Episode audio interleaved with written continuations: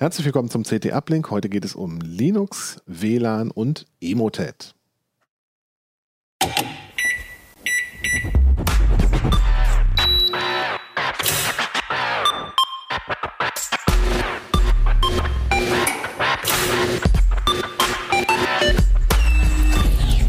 CT Uplink.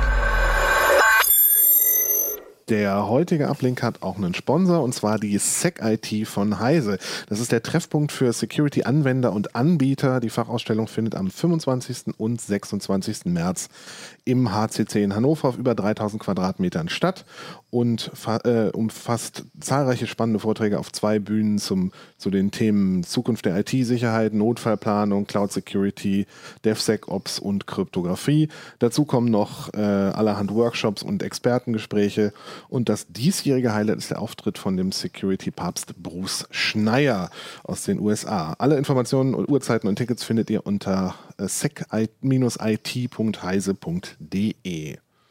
Ja, es gibt wieder drei Gäste. Mein Name ist Merlin Schumacher. Dabei ist außerdem noch Ernst Ahlers, Thorsten Lemhis, Peter Syring. Ja, schön, dass ihr gekommen seid. Ähm, wir haben drei spannende Themen aus dem neuen Heft. Das ist die CT6 2020. Titelthema ist Emotet verstehen und abwehren und Faktencheck IT und Klimawandel. Aber reden wir erstmal über unsere kleine Ecke hier oben. Da ist nämlich die neue Fritzbox 6660 drin. Toller Name. Ernst, was kann denn die Fritzbox 6660? Sie hat erstmal den geilsten Namen, 6660. Das ist die teuflische Fritzbox bei uns. Ah ja. Und, äh, Sieht eigentlich ganz normal aus. Sie hat zwei Neuerungen, die die Netzwerktechnik ein bisschen beschleunigen. Das eine ist äh, Wi-Fi 6. Mhm. Die ist das erste Fritzbox-Modell, das das neue WLAN hat. Okay. Und einer der fünf Ethernet-Ports fürs LAN, also für die internen Geräte, geht jetzt auch bis 2,5 Gigabit pro Sekunde, okay. was mal im Faktor 2,5 schneller ist, als man bisher kannte. Das ist ordentlich. Das ist ordentlich. Das Kabelmodem ist auch wieder schneller geworden. Das mhm. ist eine Fritzbox für Kabelanschlüsse. Ein bisschen ungewöhnlich, dass es ja. eine Kabel-Fritzbox ist, die irgendwie als erstes schnelle neue genau. WLAN-Technik kriegt. Wahrscheinlich liegt es daran, ähm, dass vor allem da von einem bestimmten Halbleiterhersteller ein schönes Chipsatz-Kit bekommen hat. Aha. Äh, wir haben mal reingeguckt und äh, es sind überall Bausteine eines bestimmten Herstellers, mit wenigen Ausnahmen. Okay. Und das passt alles natürlich dann sehr gut zusammen und ist auch schnell so in eine fertige Form zu gießen. Okay. Das ist zumindest meine Vermutung für den Grund, warum das Gerät so bestückt ist, wie es bestückt ist. Was ist denn jetzt der Vorteil von Wi-Fi 6? Ich meine, der Name klingt nett, aber ja. was bedeutet der? Das haben wir vor ein paar Ausgaben in Heft 3 mal gründlich aufbereitet. Äh, volle Packung heißt der Artikel und lohnt sich immer zu lesen. Ähm, Wi-Fi 6 ist natürlich wieder ein bisschen schneller als Wi-Fi 5, 11AC, was man vorher hatte. Oder was die meisten heute auch noch haben, klar. Ähm, aber die Bruttodatenrate, wenn man es mal runterbricht auf die Kanalbreite und die einzelne Antenne, ist da bestenfalls so knapp 40 Prozent höher. Also okay. kein großer Sprung, aber doch ein bisschen was. Mhm. Für manche bedeutet das natürlich auch mal den Unterschied zwischen der Stream ruckelt und der Stream ruckelt nicht. Muss man halt ausprobieren. Ähm, die wesentlichen Verbesserungen bei Wi-Fi 6 stecken aber im Betrieb in Funkzellen mit vielen Clients. Wenn sich alle um das eine Funkmodul des Routers oder des Repeaters balgen, ähm, da hat Wi-Fi 6 ein paar Techniken, die dafür sorgen, dass der Summendurchsatz in der Zelle steigt. Mhm. Dadurch gewinnen die anderen, die noch nicht Wi-Fi 6 sprechen, natürlich auch ein bisschen was, weil die Funkzelle schneller wieder frei wird fürs nächste Datenpaket. Ah, okay. Das heißt, idealerweise muss der Client das auch unterstützen, damit, äh, was du gerade gesagt hast. Möglichst viele in der Funkzelle. Möglichst viele. Dann okay. läuft das richtig schön glatt, ja. Okay. okay. So ist zumindest der Plan. okay, also wenn, dann brauche ich ein neues WLAN-Modul in meinem Rechner und du hast ja noch ein bisschen was anderes mitgebracht, ja. noch ein paar neue Repeater, wie es genau. aussieht. Nö, die sind gar nicht so neu, so. aber ich will dran mal zeigen, ähm, die Fritzbox diese Fritzbox äh, hat zwei MIMO-Streams, das heißt, sie funkt parallel nur über zwei Antennen, mhm. wogegen es schon andere Wi-Fi 6 Router gibt, wie zum Beispiel das dicke schwarze Ding da, was vier Antennen nutzt. Diese MIMO-Streams bedeuten, dass auf jeder Antenne sozusagen ein eigener Datenstrom läuft. Das mhm. heißt, mehr Antennen, mehr Datenströme, ah, okay. wenn die Gegenstelle das auch kann. Und bei AVM gibt es ja zum Beispiel diesen etwas größeren neuen Repeater, der mit vier Streams funkt, noch nach Wi-Fi 5. Aber der würde natürlich mit einem Router, der auch vier Antennen nutzt, besser harmonieren. Mhm. Ne, schnellerer Durchsatz, Funkkanal schneller wieder frei. insofern hat Apple einen interessanten Kompromiss gemacht und ähm, spannend wird die Sache sicher nochmal voraussichtlich zur IFA, wenn wir dann eine Fritzbox mit Wi-Fi 6 und 4 Streams sehen werden. Wäre wär das so viel teurer gewesen, da noch zwei Antennen mehr reinzubauen oder kann der Chip das nicht? ja, ja, ja. Es gibt von diesem Hersteller natürlich auch Chips, die das können, aber die sind größer und brauchen mehr Leistung. Ah. Ähm, auch diese Fritzbox wird schon gut warm. Das Kabelmodem geht bis 6 GB drauf, das WLAN bis über beide Bänder gerechnet 3 Gigabit. Und äh, man merkt das schon beim Anfassen, da geht Leistung rein und tatsächlich braucht sie auch einen Tick mehr Leistung als das Vorgängermodell für Kabelanschlüsse 6590, was ich mal probehalber zum Vergleich angeschlossen habe. Mhm. Aber AVM will da noch nachbessern. Gilt das unter Last oder äh, nee, auch idle. idle? Idle. Okay. Das heißt, auch wenn das Ding die ganze Nacht läuft, äh, okay, mhm. saugt es mir. Ja, das ist ja der Punkt, die Idle-Leistung ist ja der Punkt, der die Stromrechnung bestimmt. Ja, ja. ja deswegen Dass das Ding tatsächlich sendet, ist ja vergleichsweise selten. Naja wenn ihr mit dem WLAN durch seid, würde mich interessieren, was das mit dem schnelleren Ethernet-Port auf sich hat. ja. ähm, Im Moment gibt es noch keine Kabel-Internet-Angebote, die mehr als ein Gigabit liefern im Downstream. Wird es aber absehbar, sagen wir, in einem halben, in einem Jahr geben. Ähm, wenn man dann so einen 2 Gigabit Anschluss hat, dann möchtest du die Leistung natürlich auch auf einen Rechner kriegen. Deswegen hat diese Fritzbox auch einen Port, wo eben bis zu 2,5 Gigabit rauskommen. Muss der Rechner dann natürlich auch können, per Kabel. Oder der Switch, der hinten dran hängt. Oder, oder der Switch, mhm. ne, klar wenn du die Leistung verteilen willst. Aber gut, mit mehreren Rechnern kannst du natürlich auch die normalen Gigabit-Ports nutzen und deinen Kabelanschluss dann weitgehend ausreizen mit dem Gerät. So, die neuesten Boards können das teilweise mit den 2,5 oder wie, wie ist da so ja, der Stand? es gibt einige Mainboards, die diesen Standard N-Base-T haben. Ähm, 2,5 können sie dann auf jeden Fall alle. Die meisten haben aber auch 5 und 10, Ach so. das geht so hoch. Das heißt, man kann, natürlich, man kann natürlich auch ein NAS anschließen, was entsprechend schnell ist. Mhm. Und dann kann man über einen WLAN-Client tatsächlich auch mal mehr als die Größenordnung 110 MB pro Sekunde kriegen, die du normal per Gigabit kriegst. Ja, ja. Also ein 10G-Port wäre immer ausreichend, um an diesen Port ranzukommen. Die können auch immer. Wenn es N-Base-T ist. Okay. Ne, ein normaler 10 Gigabit Ethernet-Port, 10G-Base-T, der versteht sich, äh, der fällt dann auf 1 Gigabit runter. Okay. Ah, das okay. merkt man nicht. Nee, das ist doof. es gibt ja jetzt gerade äh, eine neue WLAN-Lücke. Bin ich vor der gefeit mit äh, äh Wi-Fi 6? Äh, du spielst ja auf Crook an, was genau. gestern Abend und heute Morgen durch die Ticker ging. Ähm, wenn du die Fritzbox in der Grundeinstellung lässt, nein. Ah, ja. Äh, okay. es gibt da eine Funktion namens PMF, Protected Management Frames. Mhm. Das sorgt dafür, dass ein Angreifer von außen dein Gerät nicht einfach abmelden kann. Okay. In der Grundeinstellung der Fritzbox bei WPA 2 ist es ausgeschaltet. Wenn deine Fritzbox schon WPA 3 kann, was in dem Fritz Labor drin ist, und du schaltest es ein, dann ist es auch geschützt. Oder wenn du noch WPA 2 benutzt, schalt es ein und probier, ob alle deine Clients sich noch verbinden, dann bist du auch geschützt. Okay. Und ähm, wie, wie macht sich diese Lücke bemerkbar? Kann ich das irgendwie mitkriegen, dass da ja. was passiert? Das ist eine Replay-Attacke, ähnlich wie das bei Crack vor wo war das? No, zweieinhalb Jahren ungefähr war. Mhm. Ähm, ein Angreifer meldet dein Gerät ab und versucht beim Wiederanmeldeprozess Daten aufzufangen, um eine Schlüssel errechnen zu können. Okay. Das ist, mhm. äh, also kriege ich wahrscheinlich erstmal davon nichts mit, außer dass meine WLAN-Verbindung abgebrochen ist. Dass ein Gerät sich häufiger mal abmeldet, zum Beispiel, ja. Okay. Das geht natürlich mit PMF, wenn das aktiviert ist, nicht mehr. Okay. Gut zu wissen. Also vielleicht äh, zur Sicherheit mal die Laborversion installieren. Einfach mal ausprobieren, schadet nicht. Ne? Okay. Man kann ja man allerdings auch immer zurückgehen auf die vorige Version. Okay, was muss ich denn so investieren für die Fritzbox und lohnt sich das Upgrade, wenn ich jetzt schon ein halbwegs aktuelles Modell da stehen habe? Also, wenn du jetzt eine moderne Fritzbox 65, 90, 91 hast, lohnt das Upgrade im Moment nicht. Erstens, mhm. es gibt keine schnelleren Anschlüsse als ein Gbit. Zweitens sind bisher zu wenig Wi-Fi 6 Clients verbreitet, die die Vorteile nutzen könnten. Mhm. Ne? Ähm, das wird sicher kommen, aber ich hätte keine Hast. Okay. Und wenn ich einen Laptop habe, kann ich da auch irgendwie eine WLAN-Karte verkaufen und einbauen. Also so USB-Adapter für Wi-Fi 6 sind mir noch nicht untergekommen. Ich okay. warte auch händeringend drauf, okay. ähm, um zum Beispiel die MuMaimo-Fähigkeiten testen zu können. Aber man kann mit ein bisschen Geschick bei einem Laptop, der die passende Karte hat, eine Wi-Fi 5-Karte, das durch ein Wi-Fi 6-Modell ersetzen. Das ah. haben wir auch vor einigen Ausgaben mal beschrieben. Okay. Gut zu wissen. Na dann äh, wollen wir mal schauen, was Wi-Fi so noch so 6 so bringt in Zukunft und äh, wie sich das weiterentwickelt mit dieser Lücke.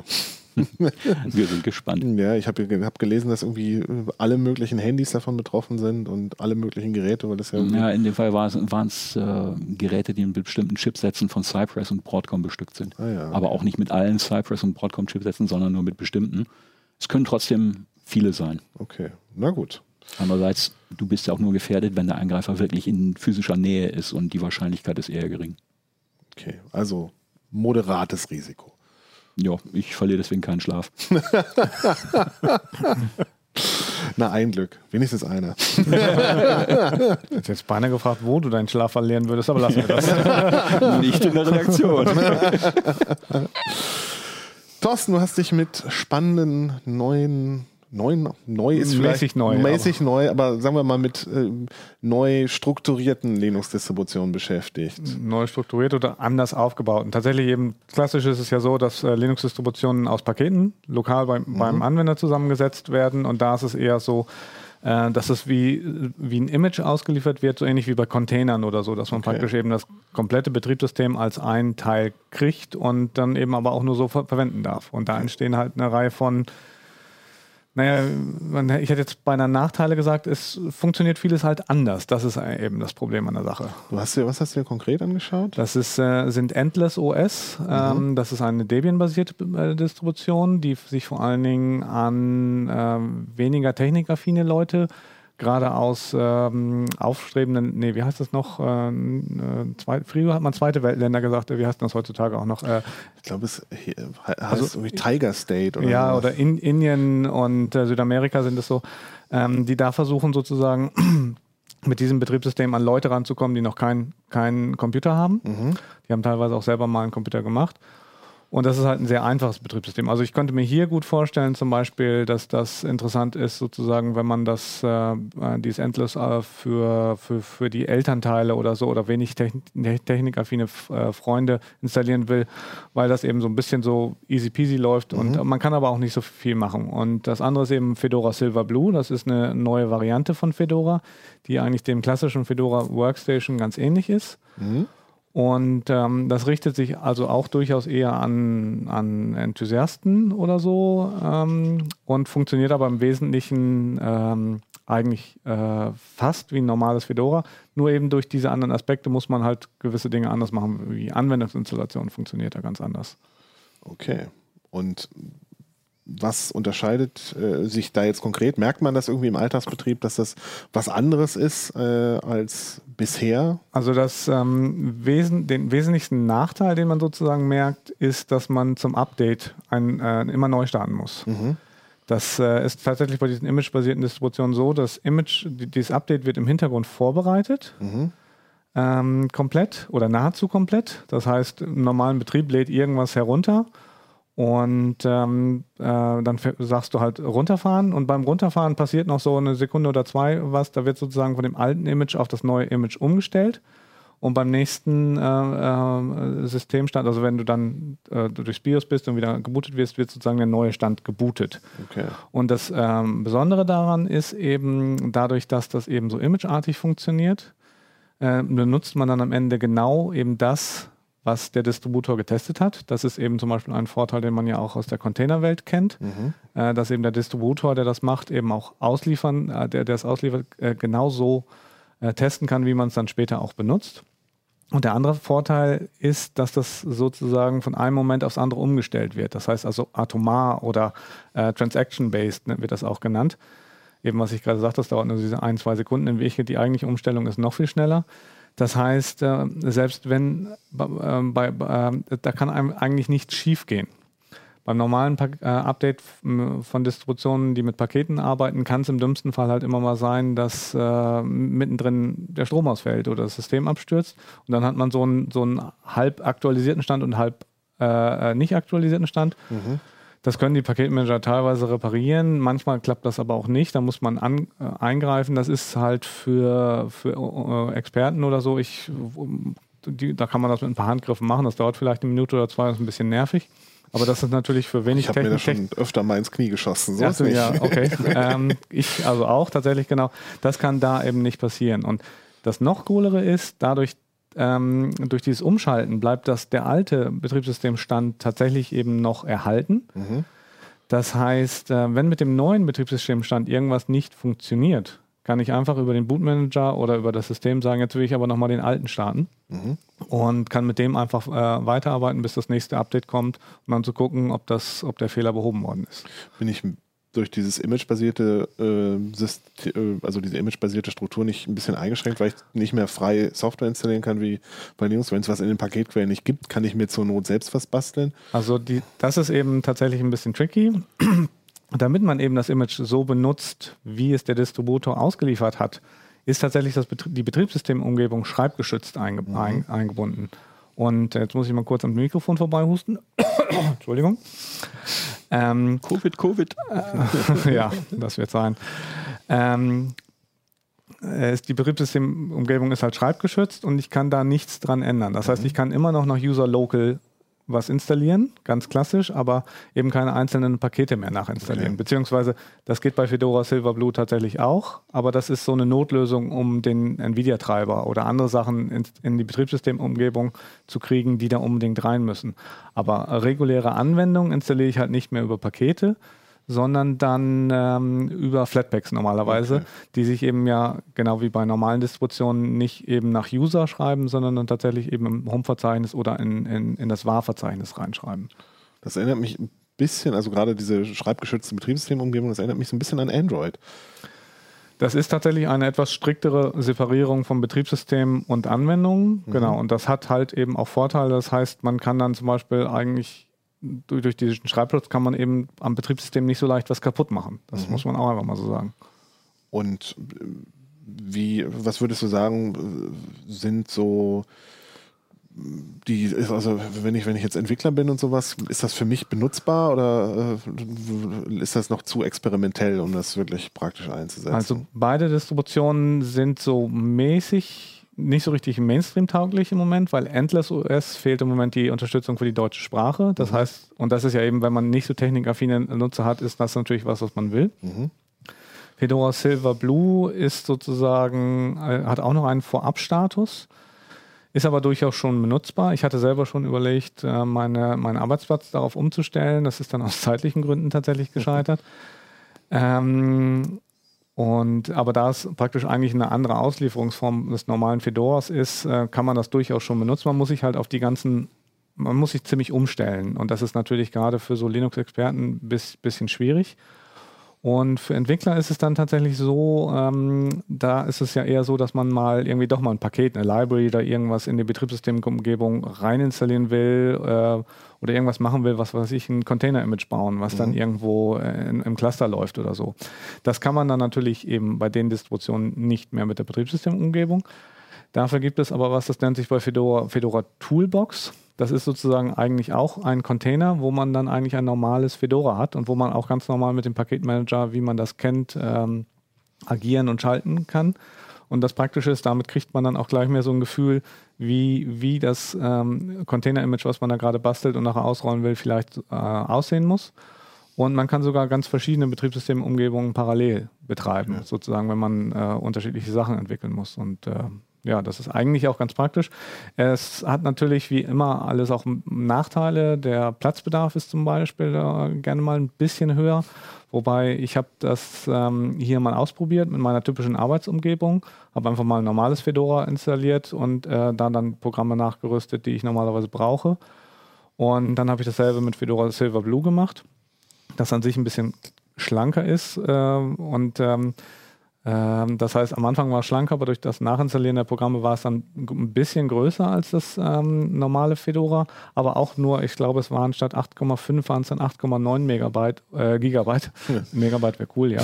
ähm, und ähm, das war also längst nicht so viel, wie man denkt, oh, Flatpaks, das ist ja wie Container, da kommt ja, die bringen ja alle immer ihre eigene mhm. Betriebssystemumgebung mit. Am Ende ist das gar nicht so viel, weil da passiert sehr viel Deduplizierung in, im Hintergrund ja. und äh, das sind ach, ja jetzt auch, also in heutigen Verhältnis keine wahnsinnigen Größen. Genau, mehr, ne? genau. Das ist eben nicht mehr so das Problem. Es ist aber vor allen Dingen die, die Umstellung. Also so ein richtiger Hardcore-Linuxer, der wird, wird wahrscheinlich sagen, bleib mir weg mit dem Kram, da, wenn ich den User nicht schreiben kann oder so, das, das, das äh, schreckt mich ab. Oder auch zum, zum Aktualisieren, Neustarten, das ist ja auch was, was, äh, mhm. für, für, wo, was eigentlich sozusagen entgegen des Rufs von Linux ist weil das heißt ja immer, Linux muss man nie neu starten für Konfigurationsänderungen oder für Updates. Aber das gilt eigentlich gar nicht mehr richtig, weil ähm, es gibt Anwendungen, die fliegen einem sozusagen um die Ohren, wenn man sie benutzt, während der Paketmanager im Hintergrund sie äh, akt, äh, aktualisiert. Also wenn man mit apt oder DNF oder und Co. arbeitet. Das passiert mir zum Beispiel mit Firefox immer mal wieder. Hm. Ist mir aber auch schon mit LibreOffice passiert. Oder mir ist auch schon die ganze grafische Bedienoberfläche weggestürzt, wenn das dann irgendwie. ich auch, ja. ja. genau. Das passiert alles sehr selten, aber all das vermeidet, äh, vermeiden diese beiden Distributionen tatsächlich. Okay. Ähm, glaubst du, das ist der Weg der Zukunft für Linux-Distributionen oder erstmal nur so ein experimenteller Pfad, bei dem man es noch nicht weiß? Ich könnte mir gut vorstellen, dass das ein Weg für viele Konstellationen ist, ähm, gerade eben für, für neue Märkte, wo Linux bislang eben nicht ähm, so richtig Fuß fassen konnte, also Linux auf dem Desktop für weniger technikaffine Nutzer, weil das eben viele dieser kleinen Tücken und Probleme löst, die man, äh, die die Anwender da häufiger mal haben.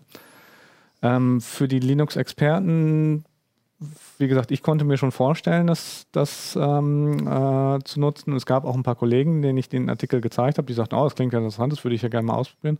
Ich denke, das wird da auch einige ansprechen, aber für gewisse Sachen wird es dann wahrscheinlich doch nicht das Richtige sein und für die wird, wird es sicherlich auch weiter diese paketbasierten Distributionen weitergeben, weil äh, auch dieses Imageartige ähm, wird letztendlich ähm, aus, ähm, aus Paketen sozusagen zusammengebaut. Nur, dass die Pakete eben beim, vom Distributor zu diesem Image ver verschweißt werden und nicht eben beim Anwender installiert werden und da praktisch erst das Betriebssystem draus wird.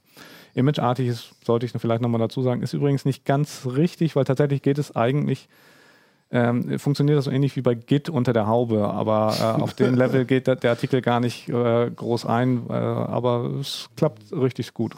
Okay, das heißt, da werden irgendwie Diffs von den Images erzeugt, oder was? Das sind, nee, jede Datei ist sozusagen ein Objekt okay. und äh, dann werden praktisch, der, ähm, die werden dann ähnlich wie beim Git-Checkout, werden die Objekte einfach per Hardlink dahin hingelinkt, wo man, wie es halt, wie das Betriebssystem gerade aussieht. Okay. Und ähm, dadurch ist sozusagen ein, ein Wechsel von dem alten Betriebssystem auf den neuen äh, Betriebssystemstand. Sozusagen, da werden nur die wirklich geänderten Dateien runtergeladen und dann werden die per Hardlink sozusagen ins Dateisystem reingezogen beim Runterfahren. Und dann ist beim nächsten, nächsten Update dann halt das, der neue Betriebssystemstand da. Das klingt ein bisschen komisch und magisch, aber das funktioniert äh, ganz gut. Git, ja Git funktioniert ja auch recht gut. Also genau, ja, ja. Git funktioniert auch gut, auch ohne, dass man genau weiß, wie es unter der Haube funktioniert. Ja, ja. Okay, vielen Dank. Das war ja mal ein interessanter Einblick in möglicherweise die Zukunft von Linux-Distributionen. Mal, mal gucken, wie es wird. Gucken, genau. Mal gucken. Zumindest eine Zukunft würde ich doch annehmen, ja es gibt wahrscheinlich viele, wie es bei Linux immer viel genau, Wildwuchs gab. Genau, was, was sich dann am Ende durchsetzt, das äh, weiß man ja immer nie so genau vorher. Das muss, sich, muss die Zeit dann zeigen. Genau. Peter, kommen wir zu dem Windows-Thema für heute. Ja, Emotet. Emotet. Das grausame Emotet. Wir haben ja, also zumindest das Haus Heise hat schon Bekanntschaft gemacht mit Emotet. Wir haben es jetzt nochmal als äh, äh, Titelthema. Ähm, es ist scheinbar immer noch akut, das Emotet-Problem. Man hat äh, den Trojaner noch nicht ausgerottet. Wie ist denn der Stand der Dinge? Ja, der Stand der Dinge ist, dass es immer wieder neue Wellen gibt, äh, mhm. die durch die Netzwerke oder durchs Internet toben. Ähm, als wir den Artikel gemacht haben, so Anfang Februar, als wir uns nochmal ein bisschen genauer auch an, Sachen angeguckt haben, war es ein bisschen ruhiger, interessanterweise. Mhm. Da kam jetzt gerade nichts Frisches rein. Aber ähm, viele Unternehmen, Behörden verdauen auch noch an den Angriffen. Äh, ein Kollege ist äh, hier eine kleinere Gemeinde im Umland von Hannover gefahren, äh, Neustadt, und hat sich angeguckt, was die da heimgesucht hatte. Mhm. Und ähm, hat mit denen gesprochen. Und das war ganz interessant. Ähm, da ist auch klar geworden, dass da offenbar also dieser Angriff sehr erfolgreich gelaufen ist. Ähm, letztlich sind große Datenmengen verschlüsselt worden und äh, da liegt immer noch eine Forderung auf dem Tisch. Also es gibt Daten, die die wohl noch nicht wiederherstellen konnten. Okay. Ähm, und es bestätigt einfach auch nochmal die Erkenntnisse, die man so im Laufe der Zeit gesammelt hat, wie sich das durch Netze frisst und ähm, letztlich dann sehr gezielt Schaden anrichtet. Wie infiziert sich denn äh, so ein Unternehmen mit Emotet? Also kommt da einer mit dem USB-Stick heimlich? Ja, der, der, Klassiker im Moment ist nach wie vor, das hat letztlich damals auch Heise so getroffen, sind E-Mails, die kommen.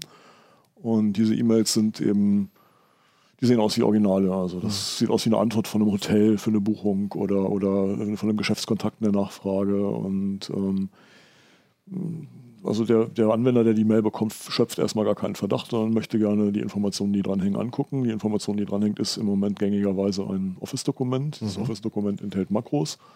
Das Dokument ist so gestrickt, dass man auf der, auf der, die, wenn sich Word öffnet, so den Eindruck hat, ah, das ist ein Dokument, da gibt es ein technisches Problem auf diesem Gerät. Ich, ich klicke jetzt mal auf, mach mal die Makros an.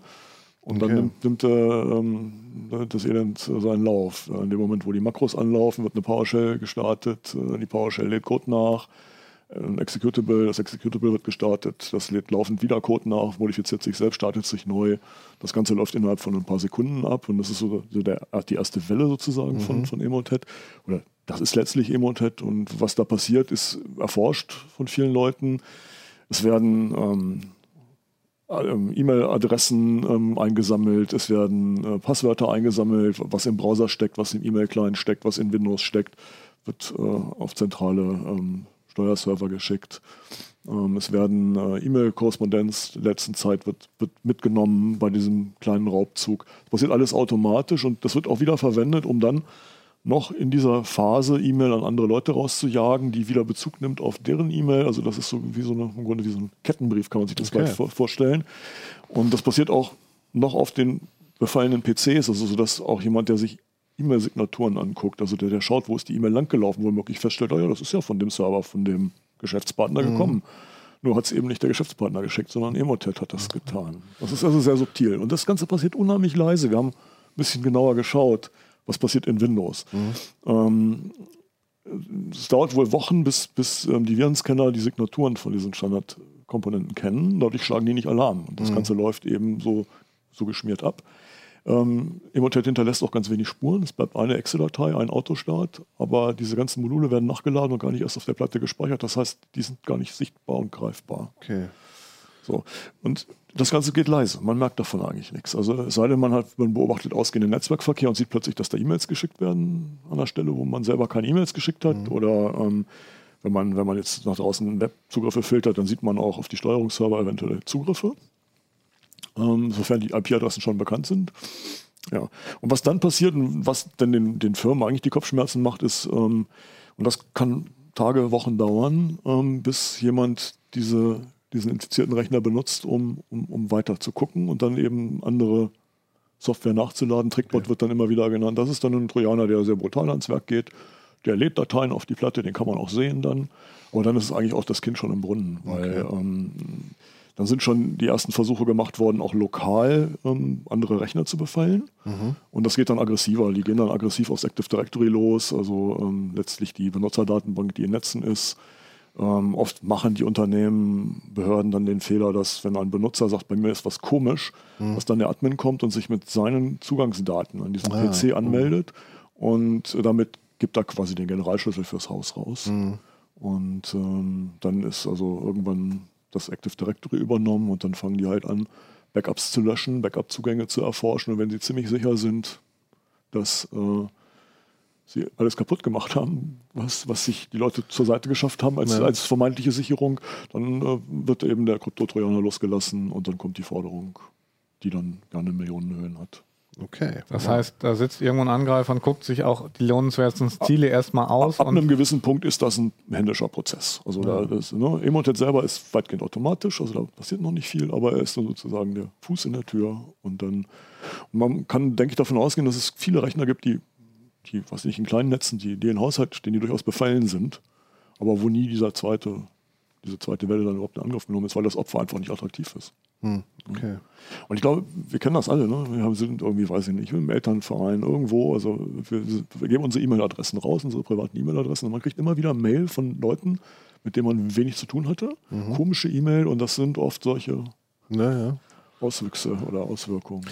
Du, du nanntest gerade die Makros und wie das anläuft. Ähm, ist das passiert, kann das auch auf einem vollkommen aktualisierten Windows-System passieren? Die nutzen Ja. doch so wahrscheinlich ähm, Sicherheitslücken oder ist das einfach nur so gut gemacht, dass du. Ah, okay. Das ist gut gemacht, eben weil du denkst, es ist eine vertrauenswürdige Person, mit der du da Okay. deren Mail du liest. Und gut, äh, es ist natürlich diese- immer eine Kurzsichtigkeit des Anwenders. Also der Okay. Anwender ist derjenige, der dem Ganzen quasi in die Schuhe hilft, indem er eben Makros zulässt. Diese Und, fingierten E-Mails sind aber auch handgeschrieben?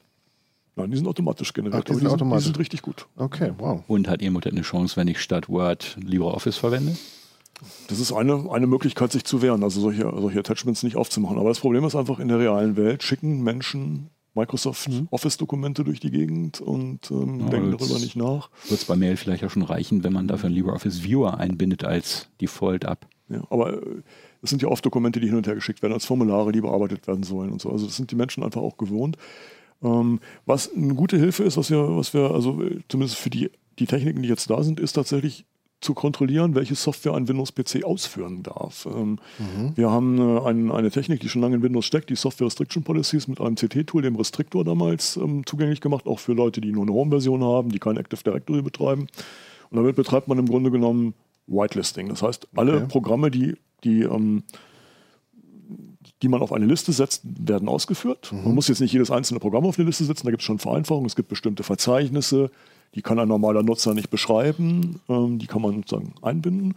Und die, sowas wehrt zuverlässig ab, weil in einer bestimmten Infektionsphase kommt eben der PowerShell-Download, der holt eine Executable und das Ausführen dieser Exe-Datei schlägt dann fehl. Mhm. Die erkennt zwar der Virenscanner nicht, aber sie steht eben nicht auf der Whitelist und damit blockiert Windows den Aufruf. Und wir haben mal ein bisschen probiert, wir haben ein paar Emotet-Exemplare eingesammelt und haben die dann einfach auch mal losgelassen in virtuellen Maschinen, auch mal auf einem realen Rechner und äh, eben geguckt, verhält, wie verhält sich das mit dem Restriktor und der hat dann eben sozusagen diese, diese, diesen entscheidenden Schritt, nämlich ein Executable ausführen, Module nachladen, das konnte es ab, äh, abfangen.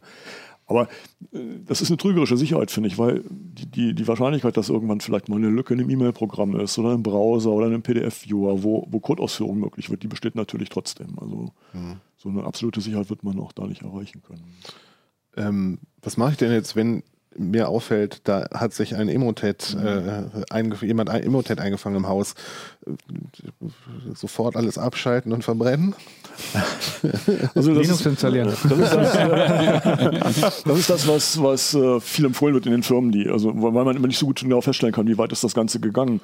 Ähm, wahrscheinlich ist einfach, dass nach ein paar Wochen, wenn der Virenscanner die Signaturen gelernt hat mhm. für so ein Ding, dass dann plötzlich bei einem Vollscan, der dann läuft, ein Alarm kommt. Das heißt mhm. also jetzt nichts mit einer aktuellen äh, Infektion zu tun, sondern es kann Wochen her sein. Ähm, man kann erstmal natürlich den Autostart, der da gemacht worden ist, man kann versuchen, diese Sachen auszuschalten. Ähm, man sagt ja den Schädlingen immer nach, dass sie Techniken enthalten, um zu verschleiern, dass sie da sind. Das haben wir so nicht beobachten können, kann ich aber natürlich, vielleicht habe ich es auch nicht gesehen. Also, mhm. ähm, wird aber auch nicht berichtet in den Analysen. Okay. Ähm, also der Prozess selber des, des Eindringens ja, aber nicht die Existenz.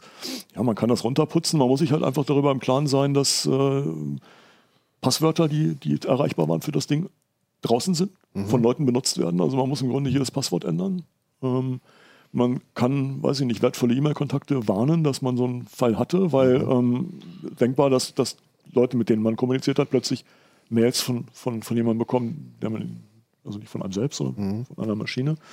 Ja. Ähm, ähm, wie ist das denn? Das äh, macht Emotet Angriffe auf Passwortspeicher wie LastPass oder den beim äh, Firefox integrieren? Also bekannt sind, sind äh, Browser-Passwortspeicher und E-Mail. Mhm. Ähm, von irgendwelchen Passwortmanagern weiß ich nichts. Mhm. Aber äh, je populärer der Manager, ja, desto wahrscheinlicher wird jemand ein Emotet-Modul schreiben, das auch diese Dinge aberntet. Mhm. Hm, das ist äh, Gibt es irgendwelche Ahnungen, ob da 10, 100.000 Leute hinterstehen? Ich meine, das ist ja viel manuelle mhm. Arbeit offenbar auch. Ich meine, gibt es da Schätzungen von dir? programmiert sowas vor allen Dingen? Ja, ähm, ja. weiß ich nicht wirklich. Habe ich mich auch nicht so intensiv mit beschäftigt, dass ich okay, da eine vernünftige Auskunft geben könnte. Also es, es, ist letztlich Kriminalität und ähm, äh, Gewinnerzielungsabsicht dahinter. Es sind also nicht Leute, die das aus Schabernack treiben, sondern die das mit ganz konkreten Zielen betreiben. Was ja auch diese irrsinnigen Forderungshöhen machen. Mhm. Ja. Wir haben dann auch ähm, in, der, in, der, Strecke eine Geschichte, die A, die pragmatischen Abhilfemöglichkeiten oder die Sicherungsmöglichkeiten zeigt. Ein paar habe ich angesprochen. Wir haben auch ein, ein, bisschen äh, einen Ausblick von einem Profi, der sich mit solchen Fällen beschäftigt, wo die Unternehmen betreffen, wie man dann zu reagieren hat, wenn es ein Unternehmen mal trifft. Mhm. Also Meldung, äh, Datenschutzbeauftragten. Ich sagen, ist das irgendwie, ähm, muss man sich da irgendwie noch beim eine Meldung machen und noch ja, wahrscheinlich eine Strafanzeige stellen. Oder sowas. Genau das, ne? also das sind die üblichen Schritte. Und dann ist es eben auch wichtig, wie, wie geht man vor. Also ähm, man schafft separierte Bereiche, wo neue Infrastruktur aufgebaut wird. Die, die, alte und die neue Infrastruktur dürfen nicht miteinander in Berührung kommen. Ähm, Und ähm, was wir bei Heise damals lernen mussten und was viele Unternehmen heute auch noch lernen, ist eben einfach, wie man so ein Active Directory betreibt. Also letztlich diesen, diese zentrale Benutzerdatenbank, die, die Zugang zu allen Netzressourcen erlaubt. Da werden viele Fehler gemacht. Ähm, Microsoft hat da schon in den letzten Jahren viel dokumentiert, das hat aber wen, haben wenig Leute umgesetzt. Im Zweifelsfall wird das immer dann umgesetzt, wenn die Leute dann tatsächlich reingefallen sind. Ja, ja. Eine ganz entscheidende Sache ist eben, ähm, administrative PCs und, und benutzte PCs zu trennen ähm, und auf gar keinen Fall irgendwie da ähm, Grenzen zu übertreten. Also als Admin sich auf einem Benutzer-PC anzumelden, ist eben einfach eine ganz doofe Idee. Mhm. Und äh, wenn man da sauber arbeitet und sauber trennt, dann ist man auch schon mal ein ganzes Stück weiter. Bedeutet das, dass ich als Admin auf meinem eigenen PC am besten auch ähm, anderen Benutzer-Account nutze? Oder wie? Am besten benutzt du einen PC zum Administrieren und einen PC zum Arbeiten. Achso, also richtig krass getrennt. Richtig, okay. Mhm. Und man kann dann auch, es gibt also in größeren Installationen gibt es dann noch weitere Möglichkeiten, dass man Admin-Konten auch, auch bestimmte Sachen verbietet, also dass die bestimmte Bereiche gar nicht betreten dürfen, also dass das auch technisch verhindert wird. Aber das ist dann schon wieder jenseits dessen, was die meisten Menschen machen können. Ja, das ist, äh, alles ziemlich perfide, finde ich. Das ist äh, wirklich sehr durchdacht und äh, ja, ziemlich link. Ja, und vor allem eben auch, das muss man eben sehen, das wird, wird Wissen über Sicherheitslücken gestapelt in dieser Software. Also die benutzen also verschiedenste Techniken, um sich, um sich zu verbreiten. Was auch immer wieder passiert, ist, dass, dass sie also dass einzelne Module, Software, die zum Download kostenlos für alle bereitsteht, äh, einbindet. Es gibt äh, Passwort-Recovery-Tools zum Beispiel, ähm, um aus Browsern äh, Passwörter rauszuholen mhm. oder auf einer Windows-Installation das Outlook-Passwort zu ermitteln. Das ist sehr nützliche Software, wenn man irgendwo hinkommt und derjenige hat vergessen, wie das Kennwort mhm. heißt. Diese Software wird aber eben eingebaut und, und eben für andere Zwecke benutzt, was immer wieder witzig ist, wenn wir das Notfall-Windows machen. Jedes Jahr haben wir immer wieder so Fehlalarme, weil wir solche Tools da einbauen. Mhm. Und es erklärt sich dann, weil eben auch Schädlinge diese Sachen einbauen und äh, das Zeug letztlich auf einer schwarzen Liste gelandet ist. Aber eigentlich ist es ja auch, am, müssten ja alle Betriebssysteme an ihrem Design arbeiten, dass nicht eben jedes dahergelaufene Pro, äh, Programm auf die Daten vom Firefox Passwortspeicher zugreifen könnte. Weil ich meine, natürlich will man auf irgendwas zugreifen, vielleicht mal, was man in Firefox runtergeladen hat, aber eigentlich den Passwortspeicher, der müsste ja eigentlich, könnte man ja eigentlich separieren. Aber da kann man ja als, die Wahl hast du ja als Anwender, du musst den ja nicht benutzen. Ach so, ja gut, aber. Das erste, was ich ja. ausschalte, wenn ich einen Browser äh, das erste Mal starte, dass irgendwelche Passwörter speichert. Aber ich meine, eigentlich sind ja Computer dazu da, uns das Leben einfacher zu machen. Also eigentlich könnten, müssten sie das ja sozusagen separieren, dass sie sagen, da darf nur Firefox drauf zugreifen. Mhm. Und das sind die Daten, ja, aber die Haustür zu Hause schließt du wahrscheinlich auch zu, wenn du gehst als Letzter. Ja, aber in, einem, in einer WG schließe ich vielleicht, habe ich eben Bereiche, die ich vielleicht von meinen Mitbewohnern doch verschließe. Und so ist es hier mhm. vielleicht auch, mhm, ja. was gut wäre. Ich kann auch nicht für jeden Browser sprechen, aber auch da wieder, je prominenter der Browser, ja. desto größer die Wahrscheinlichkeit, dass die Passwörter dort geerntet werden.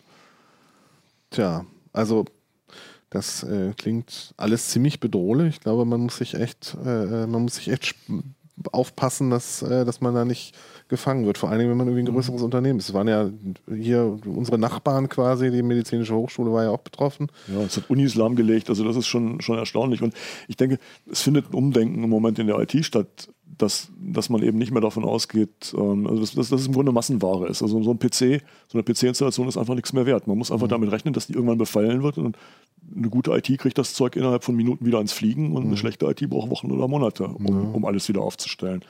Und wie wichtig Backups sind, lernt man auch wieder. Und zwar Backups, die, die offline sind, die irgendwo im Tresor liegen, die, die aus dem Haus geschafft werden, die eben einfach nicht erreichbar sind für Software, die, die Schabernack treiben will. Mhm. Ähm, und so bequem es auch sein mag, irgendwie ein großes RAID irgendwo hinzustellen und da Backups drauf zu spielen. In dem Moment, wo so ein Trojaner die Zugangsdaten erwischt hat, äh, so Viren- und Trojaner-Geschichten sind ja doch irgendwie immer so ein Katz-und-Maus-Spiel. Also das Emotet ist ja meines Erachtens, meines mangelhaften, äh, doch irgendwie eine ziemlich neue Qualität von, äh, von Trojaner. Also dass das sich so mhm. gut verbreitet und gerade in so großen Unternehmen so gezielt eingesetzt oder gegen große Unternehmen gezielt eingesetzt wird. Ja, wobei es wird erstmal nicht gegen das Unternehmen gerichtet. Emotet, die erste Welle, die richtet sich mhm. gegen alle. Computer, ah, okay. die erreichbar sind. Und, und, und, das, was im Unternehmen stattfindet, ist dann Trickbot und auch die, mhm. die manuelle. Ja. Aber das, äh, glaubst du, dass das äh, mehr wird? Also, dass das quasi die Zukunft des Trojanerwesens ist? Ja, du hast gesagt, Katz, Katz und Maus oder mhm. Hase und Igel, das ist, äh, das wird so, man muss eben reagieren, indem man aufpasst, dass man Anwender immer wieder alarmiert und mhm. aufklärt. Und, die Prohibition in den USA hat ja auch super funktioniert in den 20er Jahren des letzten Jahrhunderts. Meinst du, keine Computer mehr für niemanden? Egal, was du tust, es wird immer organisierte Kriminalität Natürlich, ja. natürlich. Also, man muss auch sehen, Emotet hat ja eine lange Entwicklung hinter sich. Angefangen mhm. hat das, was man, was man, was, was man Emotet nennt, schon als Banking-Trojaner. Und diese ganzen Funktionen sind rausgefallen und sind neue reingekommen. Also das ja. ist so eine wahnsinnige Entwicklung. Also wenn man sich das anguckt, was, was die so an Techniken dann durch, durch Erpressung lässt sich mittlerweile mehr Geld machen. Wahrscheinlich. Ja. ja, vor allen Dingen, wenn du lohnenswerte Ziele hast. Ne? Ja, das, ja, ja, ja irgendwie jemandem 1000 Euro vom Konto klauen, das äh, ist. Ja, damit geben sie sich nicht mehr ab, sozusagen. Nee, damit geben sie sich nicht mehr ab. Na gut, äh, düstere Aussichten für Windows. Ja, ich frage mich jetzt auch gerade, wie mache ich eigentlich mein Backup am besten? Weil ich mache mein Backup auf eine externe Platte, aber eben die sich dann abschaltet mit der Zeitschaltuhr, aber alle 24 Stunden anschaltet. In dem Moment kann man natürlich die, das Backup auch löschen. Also das ist so, es führt einfach nochmal auf zu, zu einem, das sollte nochmal zu einem anderen Blick auf solche, solche Sicherungsmechanismen führen. Ja. ja. Zieh sie ab. Ja, oder ein Pull-Backup könnte. Ja, aber egal. Ist vielleicht hier die falsche Ecke dafür. Kannst du dir nachher nochmal überlegen. Ja. Ja, ich komme noch mal kurz zu unserem Sponsor, der SecIT. Das ist eine Messe und eine Veranstaltung für Security-Experten, Security-Anwender und äh, Anbieter. Die findet von, ist eine Messe von Heise und sie findet am 25. und 26. März 2020 hier in Hannover im HCC statt. Äh, da gibt es spannende Vorträge, Workshops, interessante Talks und der Höhepunkt ist der Krypto-Papst Bruce Schneier kommt vorbei und äh, spricht über Security. Die ganzen Infos dazu findet ihr auf sec-it.heise.de. Vielen Dank, dass ihr da wart. Vielen Dank für die spannenden Themen und die interessante Aufklärung zu sch schnellem neuen WLAN, tollen neuen Linux-Distributionen und schrecklichen Trojanern. Robust ist toll. Robust ja. ist gut. Okay, ja, das stimmt. Dann äh, vielen Dank fürs Zuschauen. Bis zum nächsten Mal. Tschüss. Ciao. Ciao.